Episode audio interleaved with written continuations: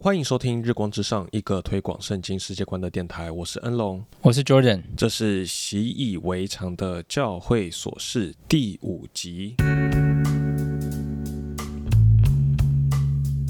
好，各位听众，欢迎回到我们这个有一点久违的单元啊，习以为常的教会琐事。那如果大家不太记得的话，哦，就是我们这个系列是在跟大家探讨教会中各种我们可能。老基督徒已经很习惯，甚至已经不太会去想它背后意义的事情。然后我们想要探讨它这些事情，做我们做它的原因呢？然后我们可以怎么去想，借此让我们在也许参与教会的时候，更不仅说更投入，而且可以更多从中得着益处。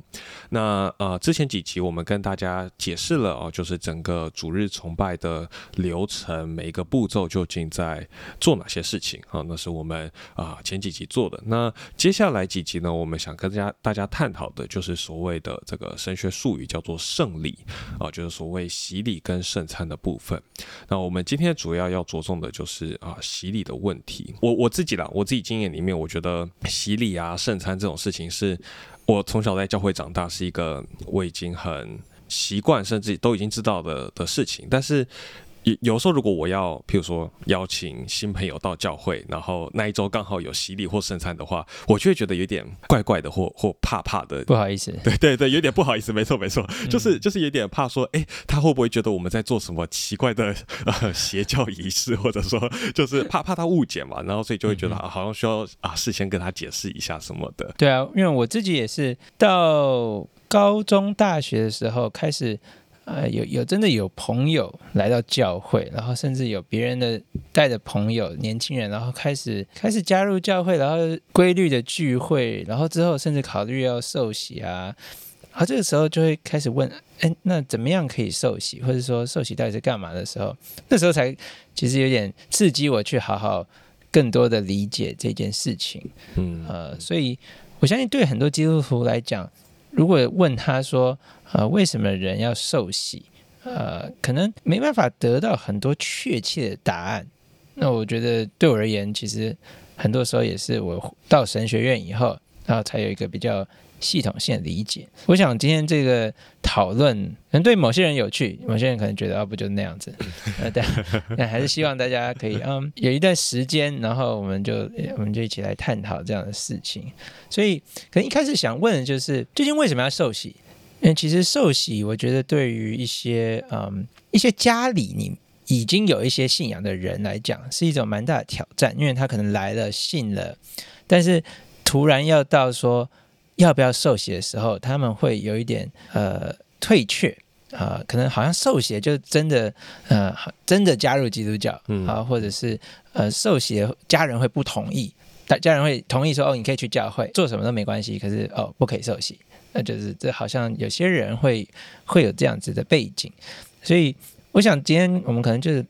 也聊一聊，究竟究竟受洗是什么？究竟呃背后有什么意义？我们可不可以就是相信就好，然后不一定要受洗？对，就是我觉得，嗯，除了我们探讨。洗礼是什么以外，我觉得这个问题就是对我们自己也会是一个，就是可能已经受洗的基督徒也会是有帮助的。就是不单是说啊，回想我们自己以前受洗的经验，也是说，当我们未来在看别人受洗的时候，啊，我我觉得这个。当我们更加理解洗礼的意义的话，呃，可以让我们在当中可以更多的去参与，然后更多的去经历基督恩典的真实。嗯，就等于每一次看到人家受洗的时候，并不只是那一个人的事情。嗯，就是看到别人受洗当下，其实也是不止让我们回忆我们呃以前受过洗，但而是那个。当中也可以对我们是有益处的，嗯嗯，所以我们就我们就开始从一个很基本的问题开始探讨，好了，就是。究竟洗礼是怎么来的呢？我我想就是在教会中待过一段时间的基督徒都会熟悉的一段经文，就是马太福音第二十八章的结尾啊，就是这个我们俗称大使命嘛。那耶稣就啊对门徒，他升天前对门徒说：“天上地下所有的权柄都赐给我了，所以你们要去使万民做我的门门徒，奉父子圣灵的名给他们施洗。”然后最后耶稣就说：“我就常与门同在，直到世界的末了。”那这里啊，就是这个。奉父子圣灵的名给他们施洗，就成为了呃整个我们在教会中是为人施洗一个很重要的一个根基啊，就是是耶稣吩咐我们这样做的。那我觉得这里尤其可以注意的事情是，奉父子圣灵的名为他们施洗啊。有有些圣经后面会挂号说，或者又可以翻译哦，就是原文它有一个意思是说，给这些人施洗啊，给这些领受基督教训的人施洗，然后使他们归于父子圣灵的名。那这个归于父子圣灵的名，就意味着说，受洗的人他现在是是属他的，就是头上带着三一神的上帝的名，归入他的名下，或者说成为属他的人这样子。所以我们在这里看到的就是啊，洗礼一个很重要核心的意义，就是我透过洗礼，我们成为属上帝的百姓，成为属他的人。那这段经文还有啊，我想另外有三件事情我们特别可以观察到的。第一个是耶稣在吩咐我们要去施洗的啊，这这整段话最开始的时候，他是告诉我们说，天上地下所有的权柄都赐给他了，哈，他得着一切权柄。那他是怎么得着这些权柄的呢？其实就是透过他的在十字架上受死，然后复活，战胜死亡这件事情啊。你可以说就是啊，基督的。救恩，他成全救恩这件事情，使他得着这个权柄啊，所以我们可以说，我们为人施洗这件事情有一个很重要的根基，就是基督的权柄，不单单只是说哦，我们是顺服他的权柄，所以我们按照他所吩咐的来为其他人施洗，更重要的是说，我们在施洗当中所传达的，就是基督战胜仇敌、战胜死亡这样子的一个福音，这样的一个恩典。我想这是第一个，我们可以从这段经文看到，洗礼一个很重要的根基是基督的权柄啊，或者说就是他的福音。好，那第二个，我们从这段经文可以看到一个啊特别的地方是，耶稣同时也吩咐他的使徒们说，凡就是耶稣所啊教导他们的，都要教训其他的门徒，那些受洗的人要要教训他们遵守。换句话说，在这里我们看到的是洗礼和这个真理的传扬，或者说圣道的传讲是不能。分割的。啊，你不能说哦，我只要受洗就好，不能说哦，我只要把水洒在身上就好。啊，这是不行的，因为因为耶稣在这里特别啊吩咐门徒们，这个真理同时也必须要被教导给这些人。啊，那样子执行的一个洗礼才会是恰当的。好，那第三个啊，就是我刚才在啊读这段经文的时候特别强调的，就是最后这里带一个应许，就是啊，耶稣就会与我们同在，或者说他就与他的教会同在。换句话说，我们可以把恰当的执行洗礼这件事情，看作是耶稣与他的教会与我们同在的一个一个可见的一个印记。所以，是不是可以用一个角度说，洗礼这件事情？啊，它的根源是从耶稣来的，也就耶稣吩咐我们要去去受洗或者去去施洗，然后所以我们就应当这样子做，可以可以这样总结吗？对，就是最简单的啦，就是当然我刚才这个答案讲的稍微有点长，但是就是这个洗礼怎么来的这个问题，最简单的答案就是耶稣教导的，耶稣要我们这样做的。嗯嗯嗯嗯。那或许再来一个问题，就是那为什么耶稣会？这么看重洗礼呢？就是我们好像从耶稣的生平里面都看到，呃，他不断强调说，不是外在的一些仪式可以帮助人，而而是一些我们真实的信心啊，或是我们真实的不向别人生气，或是不动一念，那好像那种很内在的东西是耶稣强调。那为什么在这里耶稣又又好像看中了一个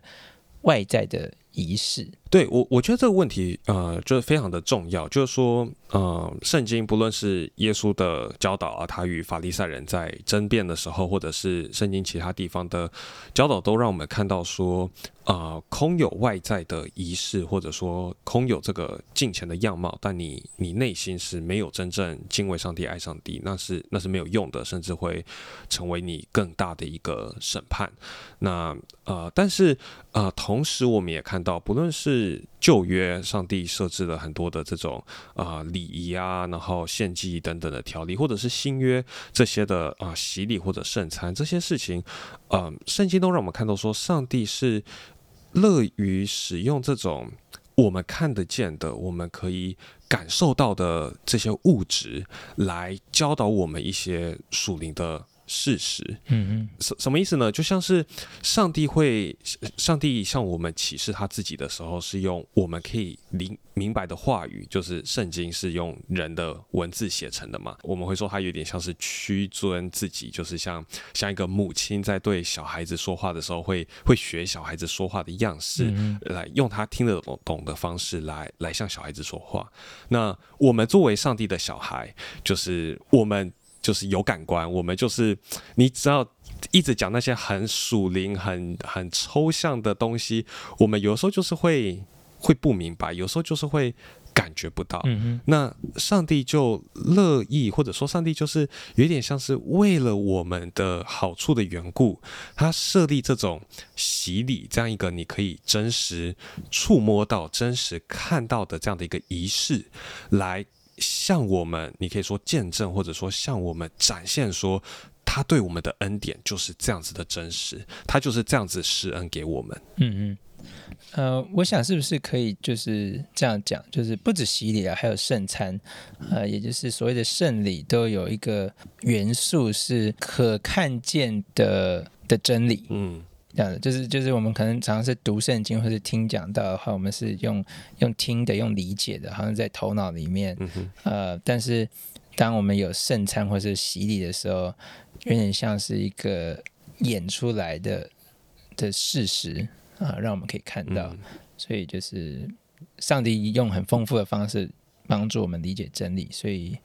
以以这样子的角度，就是这个这个仪式是重要的。对，就是我我觉得我们呃追求属灵的同时，我们也不能否认一件事，就是我们是有肉体的人嘛，我们是有眼睛，我们有耳朵，我们有有鼻子，就是这些感官都是形塑我们理解这个世界、理解真理的一个重要的一个过程。嗯哼，那所以就是说，当我们在理解哦，什么叫做我是一个基督徒，或者说哦，什么叫做耶稣洗净我的罪，当我们在理解这件事情的时候，嗯、单纯在抽象的思维或者说脑中这样去想它，很多时候是不够的，或者说很多时候那个那个理解会不够深刻。嗯哼。而上帝就是啊啊、呃呃透过洗礼圣餐这样子一种可以看见的仪式，来让我们更加真实的明白我们所领受那个那个不可见的恩典。嗯然后在这个过程当中，我们这些感官被刺激的时候，它也可以借此就是建造我们的信心，建造我们对对上与上帝之间的关系。嗯，是不是有些人会用婚礼来来有点比喻说洗礼的重要性？对，就是我我自己以前也是这样理解的。我自己以前也是觉得洗礼就像是婚礼一样，就是好像说、呃我们说婚礼是什么？婚礼就是两个人相爱，然后他们要共同走一生嘛，他们就是成为夫妻这样。那我们会讲说，好像婚礼是一个外在的仪式，更重要的是他们那个相爱的关系。嗯嗯，是婚礼见证他们相爱的关系。那呃，但我们不会因此就说哦，两个人相爱，然后他们愿意彼此携手走一生就好了，他们不用不用办婚礼，他们就是啊、当然现在 现在很多就是年轻人，他们就是当然就喜欢就在一起，然后同居，然后也也不觉得有什么大不了。但是，但我们啊、从从这个信仰的角度来说，会觉得婚礼仍然是一个重要的事情，因为啊、不单只是说你要在众人面前来啊、公开见证或宣告你们之间的这样的关系，同时也是说婚礼这种这种仪式、这种独特的场合、独特啊、跟一个日常不太一样的事情发生的时候，它会在我们的生命当中，在不论是在记忆里面，或者说我们待人处事上，都会都会有一点造成一些的影响。嗯，那我就想啊，其实就像你刚刚讲的，现现在越来越多人说，呃，我们不需要那个仪式，我们就是彼此相爱就好，因为爱才是那呃结婚的真谛。那如果有基督徒这样说，OK，你刚刚说洗礼可以加深我们的信心，好了，呃，那我可不可以我就是好好参加教会，好好就是磨练操练我的信心？就是就是我我我可不可以就直接跳过洗礼，然后我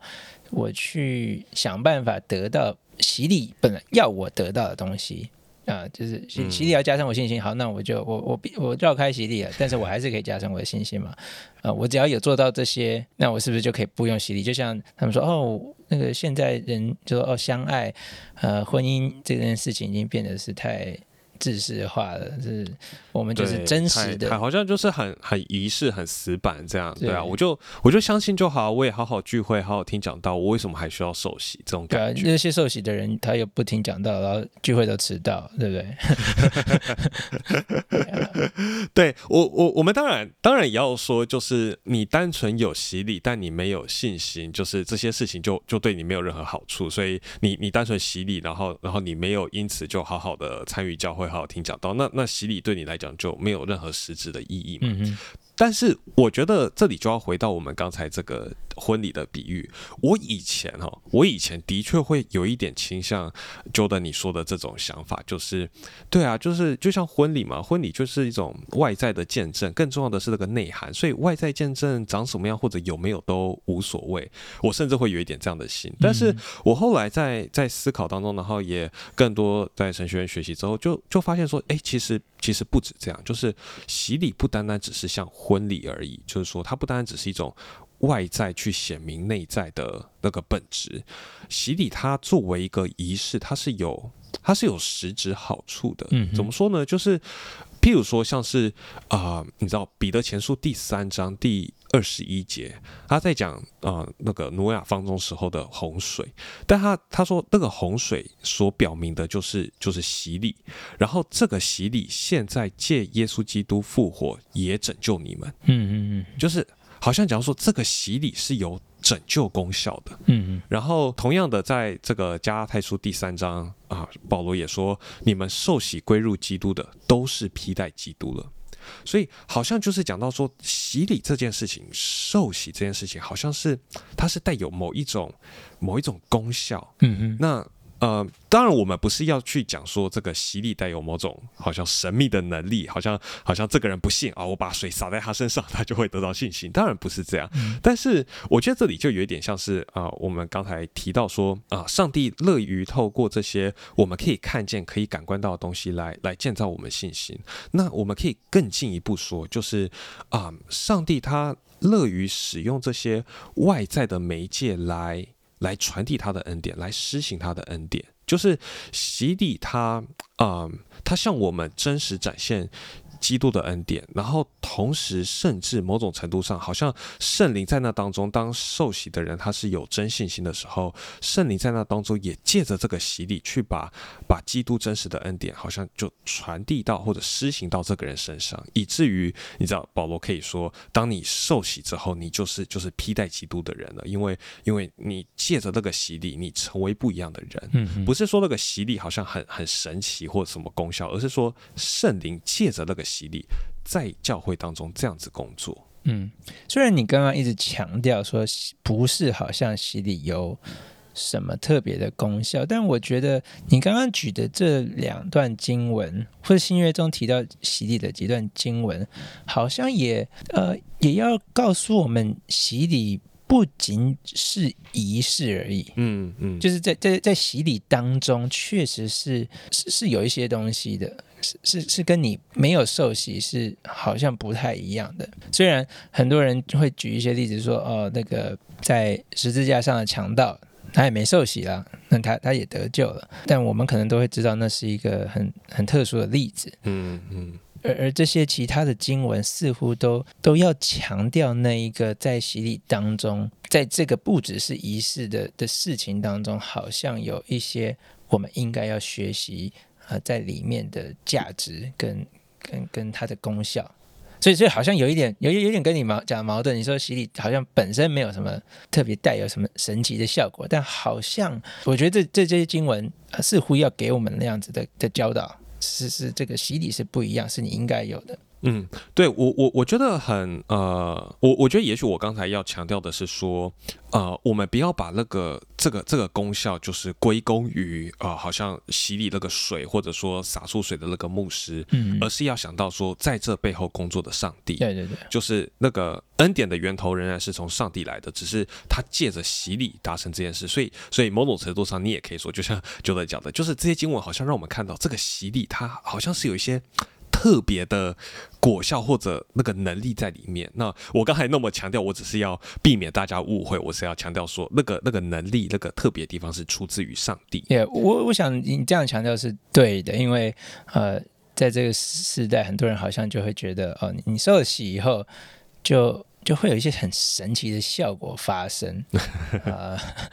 但是当然也像 Jordan 你刚才提到的嘛，譬如说像十字架上的强盗，或者说我们知道很多啊，比如说临终病床上然后才信主的这些病人，他们没有没有受洗，那我们我们仍然相信他们是有得救的。嗯哼，对，那所以就就是说，我觉得我们不要太去。当然，我们一方面要讲哦，这个洗礼是一个基督徒生命当中很重要的一个历程，上帝也也设立，然后也乐。于使用这样一个外在仪式来实行他的恩典，建造我们信心。但同时，我们也要看到说，在在某些时候、某些某些状况下，就是就是没有你，就是没有机会受洗。那但是啊，我们当我们对上帝有那个真实信心的时候，我们仍然是属他的百姓。嗯，所以或许在这边我们可以呃停下来，来回应一些大家可能会有的反应，就是呃，你是你要得救，你你不一定。要经历过受洗，但是如果你是一个尊重圣经，然后相信神的话的人，你你当你信的时候，你应该要受洗。对我，如如果我如果我来讲的话，我就会说尽可能的受洗。嗯哼，没有。好，那接下来可能还有另外一个大家会想要问的，就是为什么洗礼叫做洗礼，或者说为什么要用水啦？啊，我我我这个仪式为什么有水啊？那这当当中有什么特别的吗？嗯，我我觉得也许我们也可以回到像刚才彼得前书第三章的经文，他说挪亚方舟时候的那个水，就表明是现在的洗礼。那我们想当时的那个水做了什么事情？其实当时那个水，我们一般想到就是哦，洪水淹没审判这个世界，就是把罪人啊，就是淹死嘛。那这是象征的一种审判，但是。我我觉得我们比较少想到是，这是我神学院老师提出来，我才发现，哎，真的很有道理。是那个水，同时也承载着挪亚方舟，嗯，就是它同时是是载着挪亚方舟，让让挪亚方舟不会沉没的那个元素。所以水既同时审判了那些罪人，又同时拯救了。啊，挪亚一家，嗯，所以水在圣经当中就有象征这样审判与救赎的的意涵。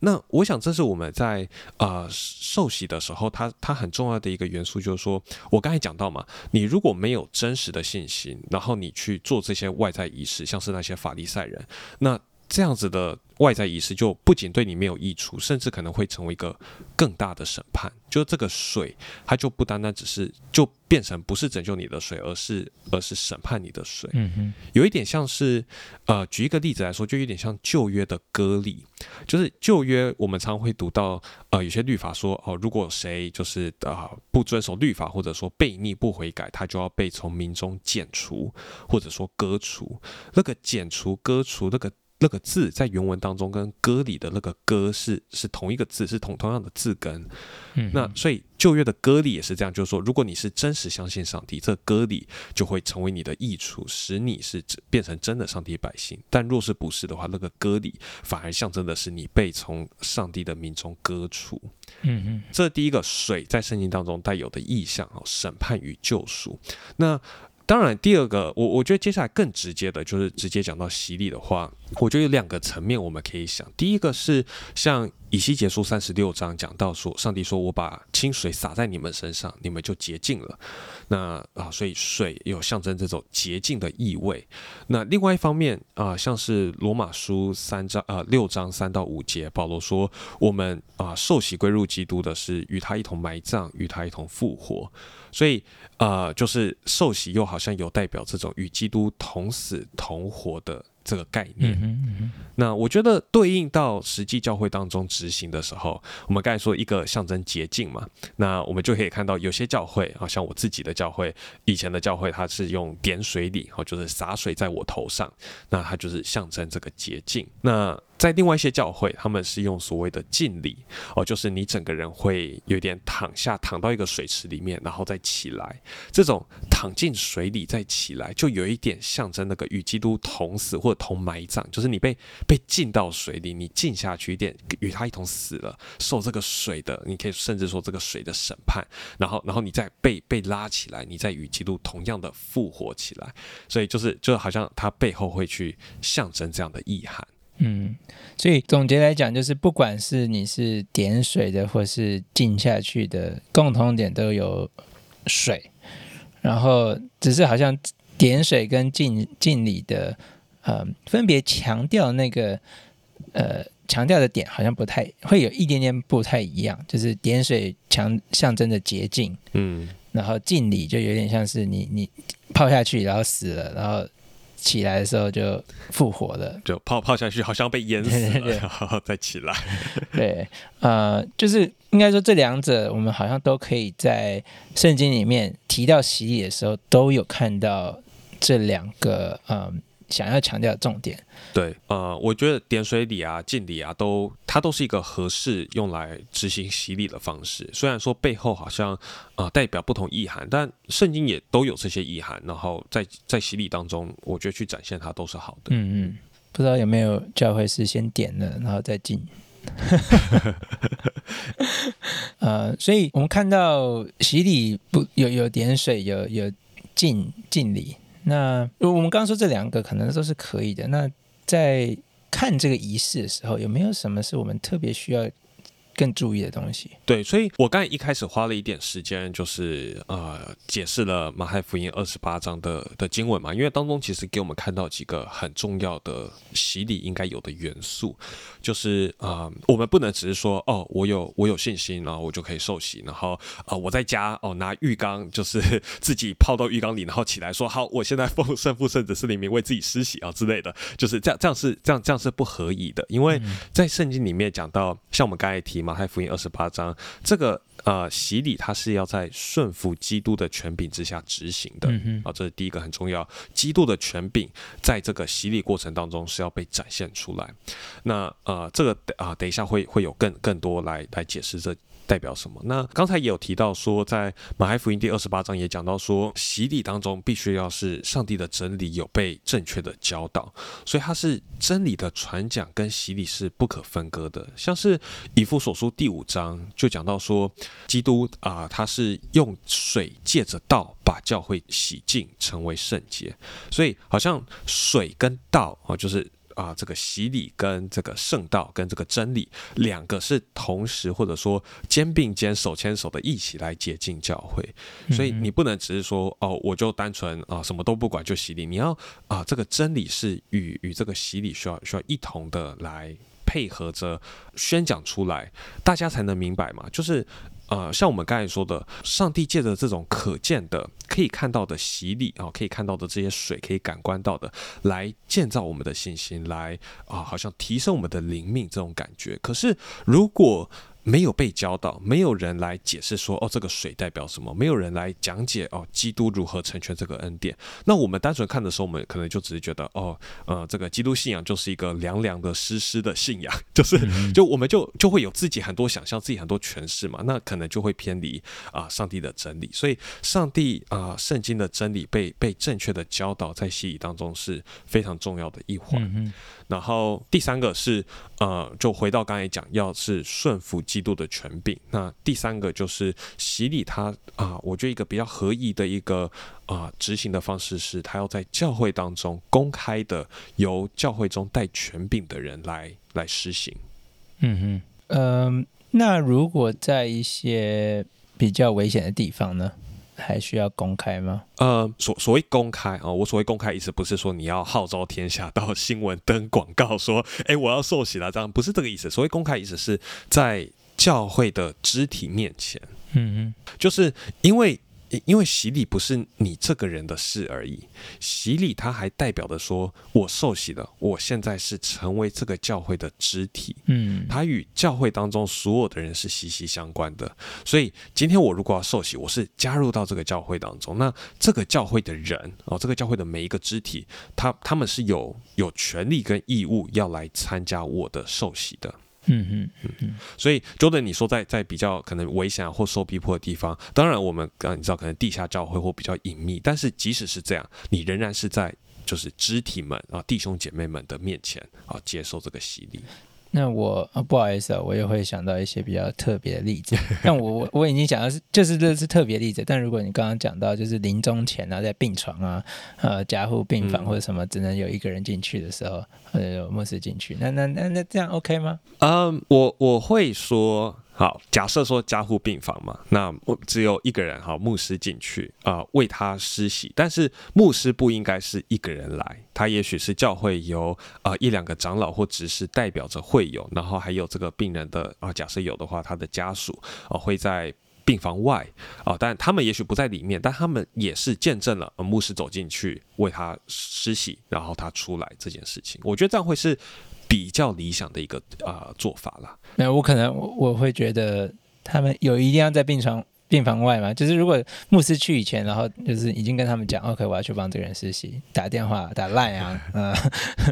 呃，一定要在医院吗？呃，我我我我明白你的问题了，我可能会说，呃，那个仪式感仍然是重要的，嗯嗯甚至甚至我觉得，呃，这样的一个做法，就是说，他为，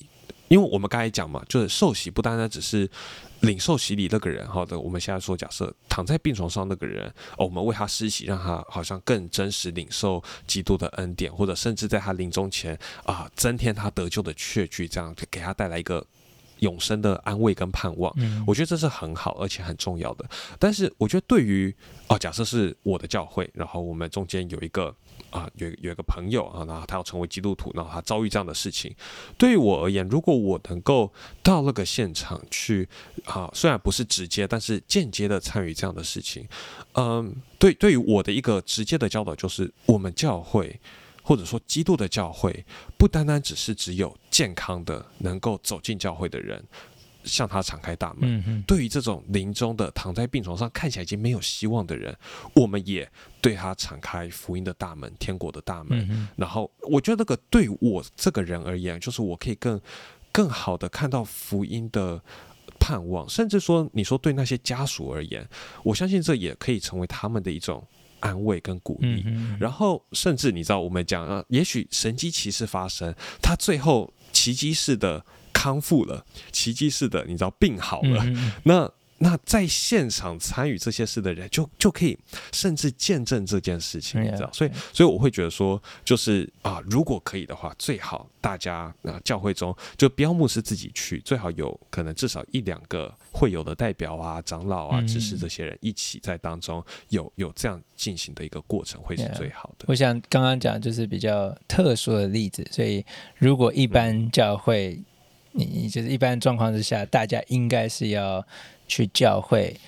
参加洗礼，然后会友们也应该要去见证。因因为那你在当中，会友在当中也也扮演着很重要的角色，就是迎接他加入了教会，加入基督的肢体。对，我觉得刚才虽然说是一个比较极端或特殊的例子，但我花了一点时间，就是解释的原因，所以我觉得这个这个例子也可以帮我们看，帮助我们看到说洗礼这件事情的的那个背后深刻的意涵。嗯哼，就是现在这个人受洗了，他是教会的肢体，他与我是是肢体，是连接在一起的，是息息相关的。嗯那所以，如果说我们回到一个比较常见的情况，就是说啊、在教会里面啊、一个人在来到教会，他呃啊、在教会在众人面前啊、宣认他的信仰，然后牧师为他施洗。我现在看他就是他是我的弟兄，我的姐妹，嗯，我要为着他生命的益处着想。他如果跌倒了，我要把他挽回过来。嗯他如果有需要，我要我要我要尽力照顾他。那同样反过来，就是对于受洗的人来说也是这样。啊，受洗的人，我我现在接受洗礼了，我是加入这间教会，我成为这个教会的肢体。当我在这个教会当中看到啊有人有需要，我也去帮助；有人跌倒，我也去挽回。然后我我不仅领受这个教会的牧养，我也同时带着这样子的一个啊啊责任或者说义务，在参与到这个教会里面。嗯，OK，那可能有些人会有疑问，或者是我其实经历过这样的事情，就是每一个基督徒都可以帮人家受实习嘛？因为我有听过，呃，在某些教会，他们就是呃有弟兄受洗，那他是我说，哎，那谁帮你受洗？他就说，哦，没有，就是到教会的某个人家里面，然后就另外一个人就帮他施施洗。那可能就是在浴，真的是在浴缸里面，然后有几个人看着他。那他我说那是牧师吗？他说也也没有，就是就是一个弟兄这样。呃，我我觉得各个教会、各个宗派有一点不一样，因为啊，甚至你知道有些教会他们没有太。严格的这种所谓传道人或牧师的职分，但是我觉得一个很重要的事情，刚才有提到，就是说洗礼在执行的时候，它是要在教会中公开，并且是由带权柄的人执行。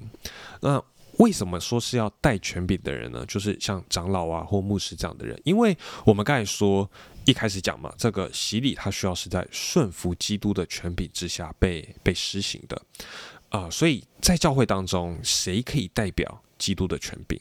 那在在一些比较有有制度或者说有这种啊牧师长老教会里面，他们会会看重说啊牧师他是带着基督的权柄在牧养教会的，而且同时我们刚才也讲到嘛，就是洗礼不单单只是说这个人的事情而已，是全教会的事情，所以施洗的人是代表整个教会来宣告说这个人现在是基督教会的。肢体了，这个人现在我宣告他加入到我们教会当中，归于三一神的名下了。那我觉得要做这样的事情，最合适的当然就是由最能够代表教会的，在教会中带有权柄的人来做这样的事情，我觉得会比较合，嗯，就是比较比较合适了。也我我想这边会有一些争议的，就是到底谁可以代表教会？嗯嗯，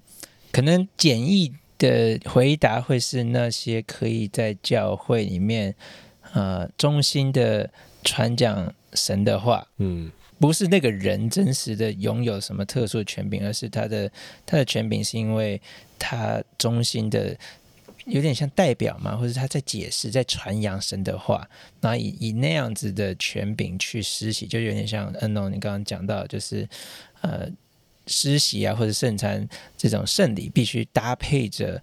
真理，而而这个权柄似乎就是要在教会。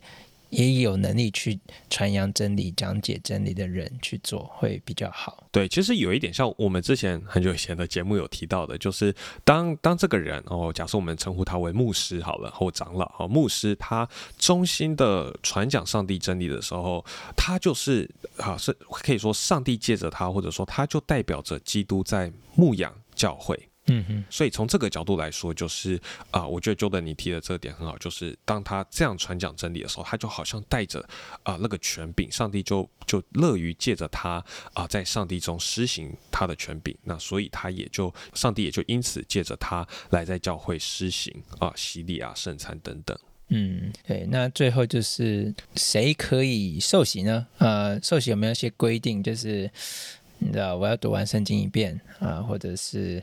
我需要至少要明白某些东西、某些真理，嗯，我才能受洗吗？对，呃，当然，我觉得大部分的教会应该是会有个受洗班，然后就是牧师可能跟你一对一或一对多的，就是有些陪谈啊，然后教导，然后确认你明白真理之后，然后为你施洗。这是这是我听过比较常见的一个模式了，但是我也听过有些教会是比较快的，就是哦，你觉知的，就是你你愿意觉知信主了，然后就为你施洗，这样就是也有这样子一个方式。但是啊，不论是就是这种比较比较快的模式或比较慢的模式，我们都可以看到说背后要要强调的都是你需要是对上帝有真实信心的，嗯哼，你需要是真实相信上帝的信徒，然后才能够。啊，受洗啊，然后加入他的教会，但是啊，特别要注意的是，这里讲的是成人，就是是一个啊，也不一定是成人啊，但就是一个是你已经可以分辨是非的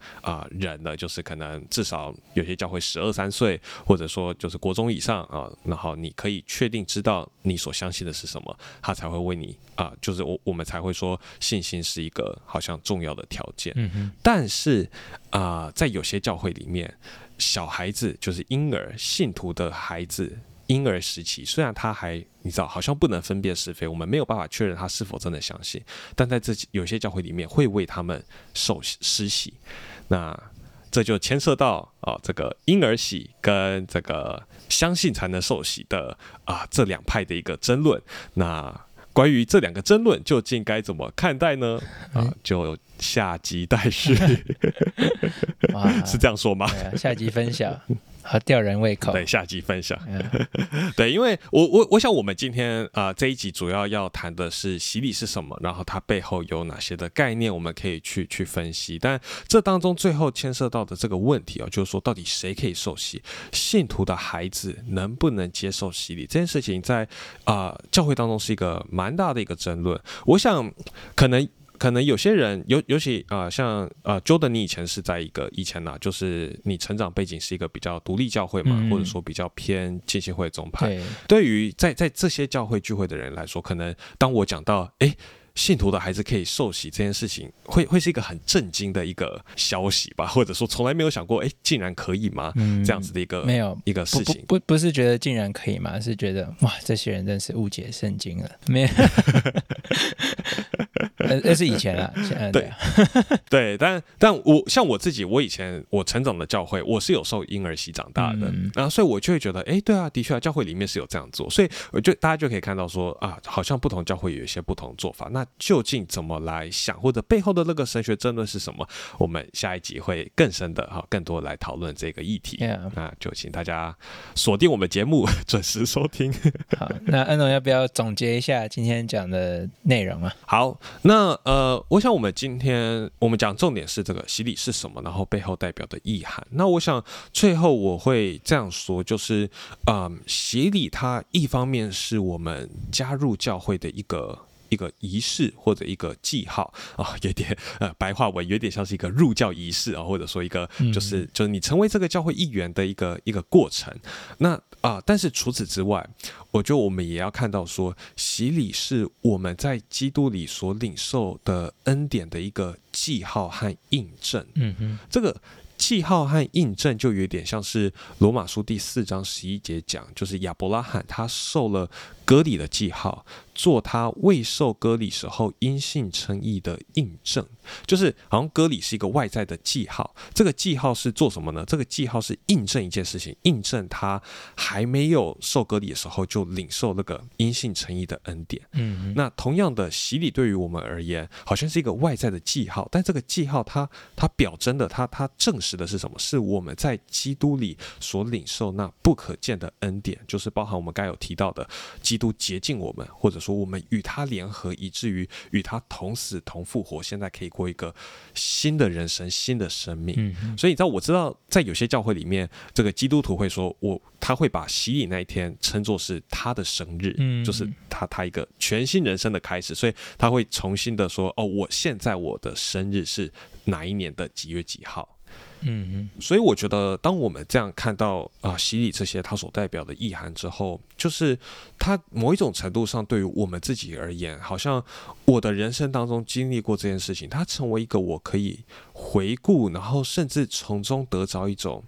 啊，你知道，像加尔文甚至会说，我们借着这个洗礼可以有一个得救的确据。就是，嗯，不不是说哦，你洗你受洗过你就一定会得救，而是说，当你是真实对上帝有信心的时候，有时候我们还是会软弱嘛，会挣扎。嗯，但是在这个当中，当我们去回顾这个我们受过洗这件事情，而且这个洗礼是是基按着基督权柄来执行的，我再次被肯定说，对我被接纳进入上帝。国度的一员，成为上帝百姓的肢体了。这件事情好像可以成为一个我我在软弱当中，我在在信心好像有点退却、一点小信的时候的一个一个帮助，一个强心剂，或者甚至一个确据。嗯，所以我觉得洗礼，我们可以这样想，它好像对于我们生命有这样实质的一个益处，因为上帝乐于透过洗礼来施行、来传递他的恩典到我们身上。嗯，而另外一方面而言，就是当我们今天这样看完洗礼之后，也提醒我们，就是当我们参与别人洗礼的时候，我觉得那个意义是是更加深刻的，就是看到他成为我的肢体，我们现在是一个身体，我们要要合一，要要彼此同走上帝摆在我们眼前这条天路。那我觉得这会对于我们看待整个教会的啊这个生命会有啊不一样的一个眼光。嗯嗯。好，那呃，以上就是今天的内容，希望对你有些的帮助。那如果你对于洗礼啊，对于啊这些所做的事情背后究竟是什么意思，或者说究竟要怎么做，还有什么问题，或者甚至是对于我们讲的，你有些想要回应的，想要与我们讨论的，都欢迎你在 FB 或者是 Instagram 或者是啊 YouTube 啊私讯或留言告诉我们。那啊，如果你对于这个婴儿洗哈，对于这个到底是要信了才能受洗，还是信？的小孩也可以受洗，这个议题有兴趣啊，就啊绝对不要错过我们下一集的讨论。好，那 那今天节目就到这边，感谢你的收听，我们下一集再见，拜拜。